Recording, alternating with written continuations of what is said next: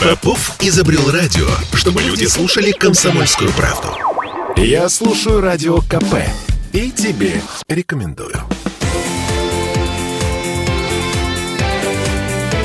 Картина недели.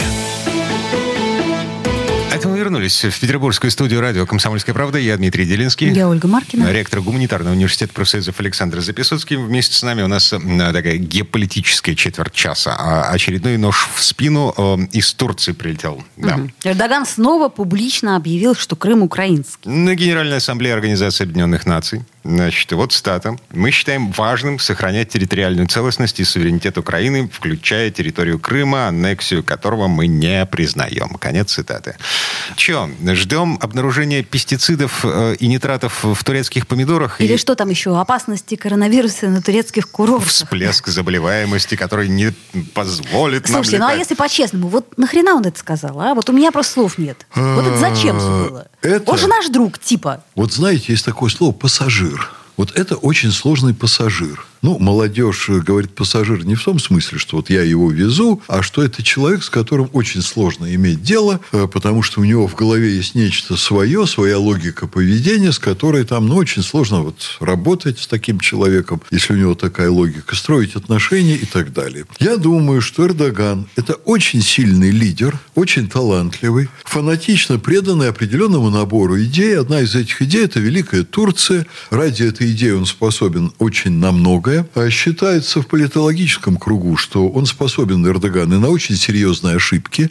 И, ну вот, допустим, взаимоотношения с курдами. Да. Считается, что это серьезнейшая ошибка Эрдогана, поскольку у него было время, когда он наладил с ними отношения, они были в парламенте там, они совершенно против него не выступали, и у него была возможность установить нормальный гражданский мир и сделать курдов частью нормальной полноценной жизни Турции, без войны. То есть, можно было с ними построить отличные личные отношения. Он их испортил. Но человек чрезвычайно властный, очень жестко контролирующий ситуацию в стране. Угрожает ли его власти военные или угрожает его власти так называемое гражданское общество? Там же было очень много внутренних протестов в какой-то момент. Он это все жесточайшим образом подавляет. Это очень жесткий, очень сильный, очень талантливый восточный властитель, который проводит свою политику расширения турецкой экспансии. Где ему выгодно, он договаривается с Россией России, где ему кажется, он может там пролезть куда-то на Кавказ или еще куда-то. Он этим начинает заниматься. И у него очень сложная игра взаимодействия с Владимиром Путиным.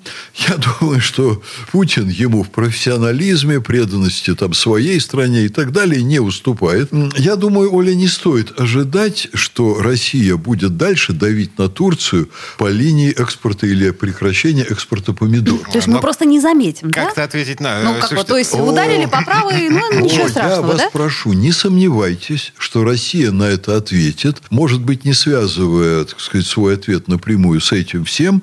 Но я думаю, что руководство нашей страны прекрасно понимает, что если Эрдогану вот не противодействовать в таких выходках, то он любому соседу сядет на голову, и не только сядет, но я уж не буду говорить, что он еще наделает. Погодите, а, а, мы помним, загибаем пальцы, да, а, сбитый военный самолет. Проглотили. А, уби- не проглотили, не Убийство правда. посла нашего в а, Анкаре.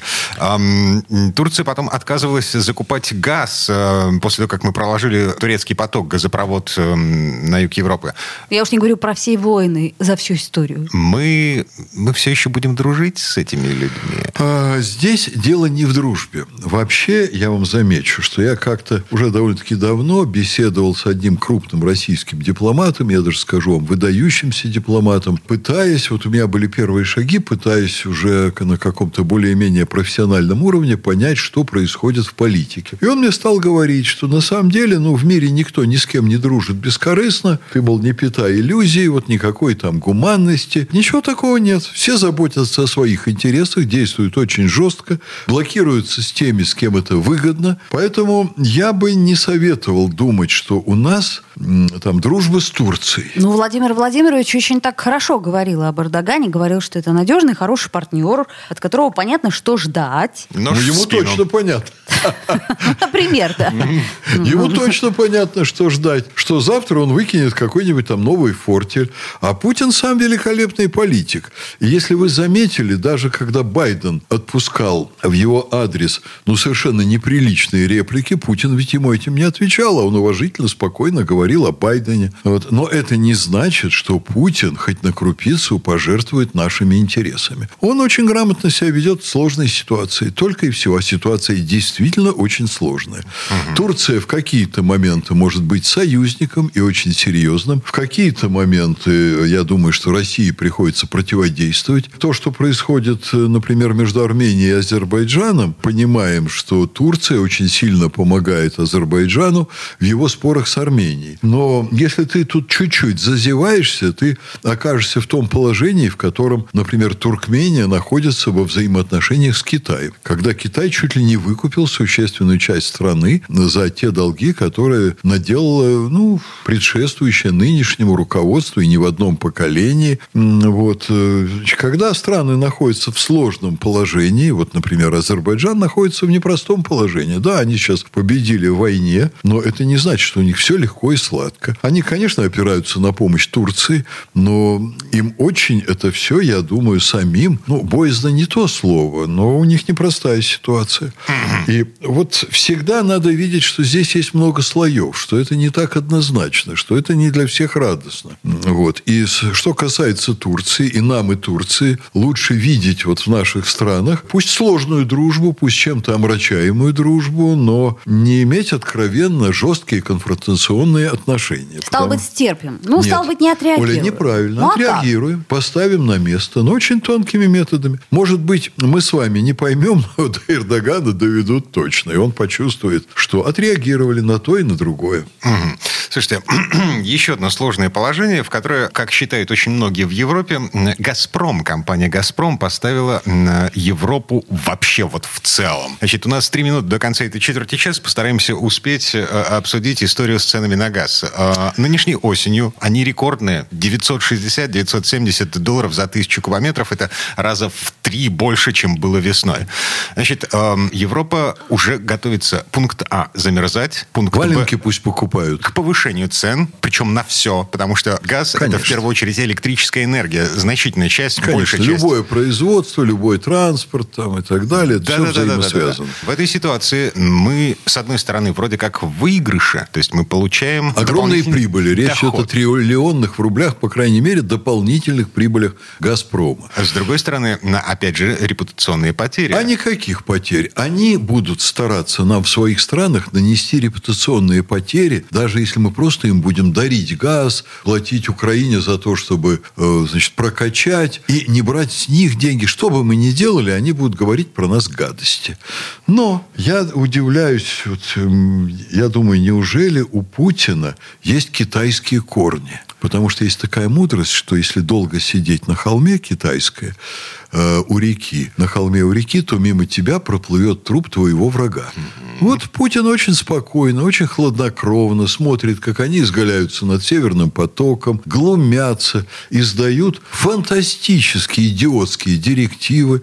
А теперь «Газпром» говорит, нет, подождите, вы сами хотели не иметь с нами долгосрочных контрактов с фиксированными ценами? Хотели. Вы сами перевели все на условия там спотового рынка, когда там закупаются траншами газ по там действующим рыночным ценам? Хотели. Вы думали, что при этом будет только понижение цен? Ну, вам, ребята, не повезло. Цены взяли и выросли. И теперь «Газпром» над ними издевается. Я, честно говоря, от этой ситуации получаю огромное удовольствие. Вот. И Э, вот то, до чего уже дошел Запад в своем отношении враждебном к России, это все разумные границы переходят. Я считаю, что этому надо очень серьезно противодействовать. Э, последние там решения Европейского суда по делу Литвиненко возложили вдруг на Россию ответственность за гибель Литвиненко, при том, что никаких доказательств причастности России к этому нет. Понимаете?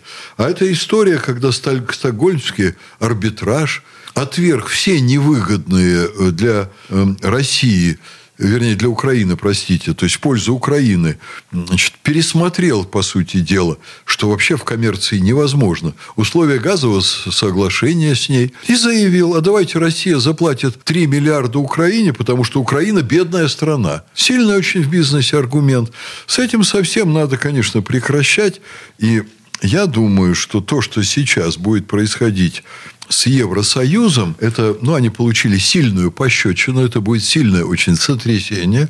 Ну, хорошо, если это их заставит задуматься о чем-то. Если нет, ну, надо проводить жесткую политику по отношению к ним. Или э, Европе нужно искать собственные газовые месторождения. Или что, сжиженный газ э, Сжиженный газ из Соединенных Штатов. Ну, например. А сейчас его возят в Юго-Восточную да, Азию. Там цены что, высокие. Да, там выгоднее. Да.